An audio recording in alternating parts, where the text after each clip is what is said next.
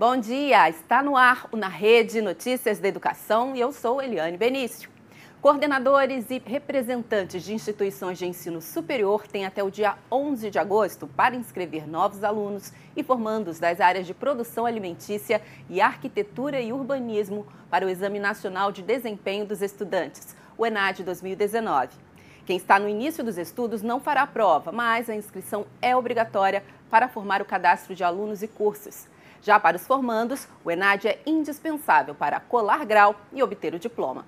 As inscrições podem ser feitas pela internet por meio do sistema ENAD. A prova será no dia 24 de novembro em todo o Brasil e os critérios que caracterizam a habilitação dos alunos estão detalhados em edital no endereço que aparece aí na tela para você. Fique atento. 6.500 escolas rurais serão equipadas com internet de alta velocidade até o final deste ano. Esse é o pontapé inicial na meta do Ministério da Educação, que quer garantir aos alunos do ensino básico o acesso à internet de banda larga nas escolas de todo o país. E para alcançar essa meta, o MEC conta com a colaboração do Ministério da Ciência, Tecnologia, Inovações e Comunicações. A previsão é que, ao longo de seis anos, o investimento chegue a 360 milhões de reais para a implantação da internet via satélite e outros 115 milhões para levar a internet para as escolas por via terrestre.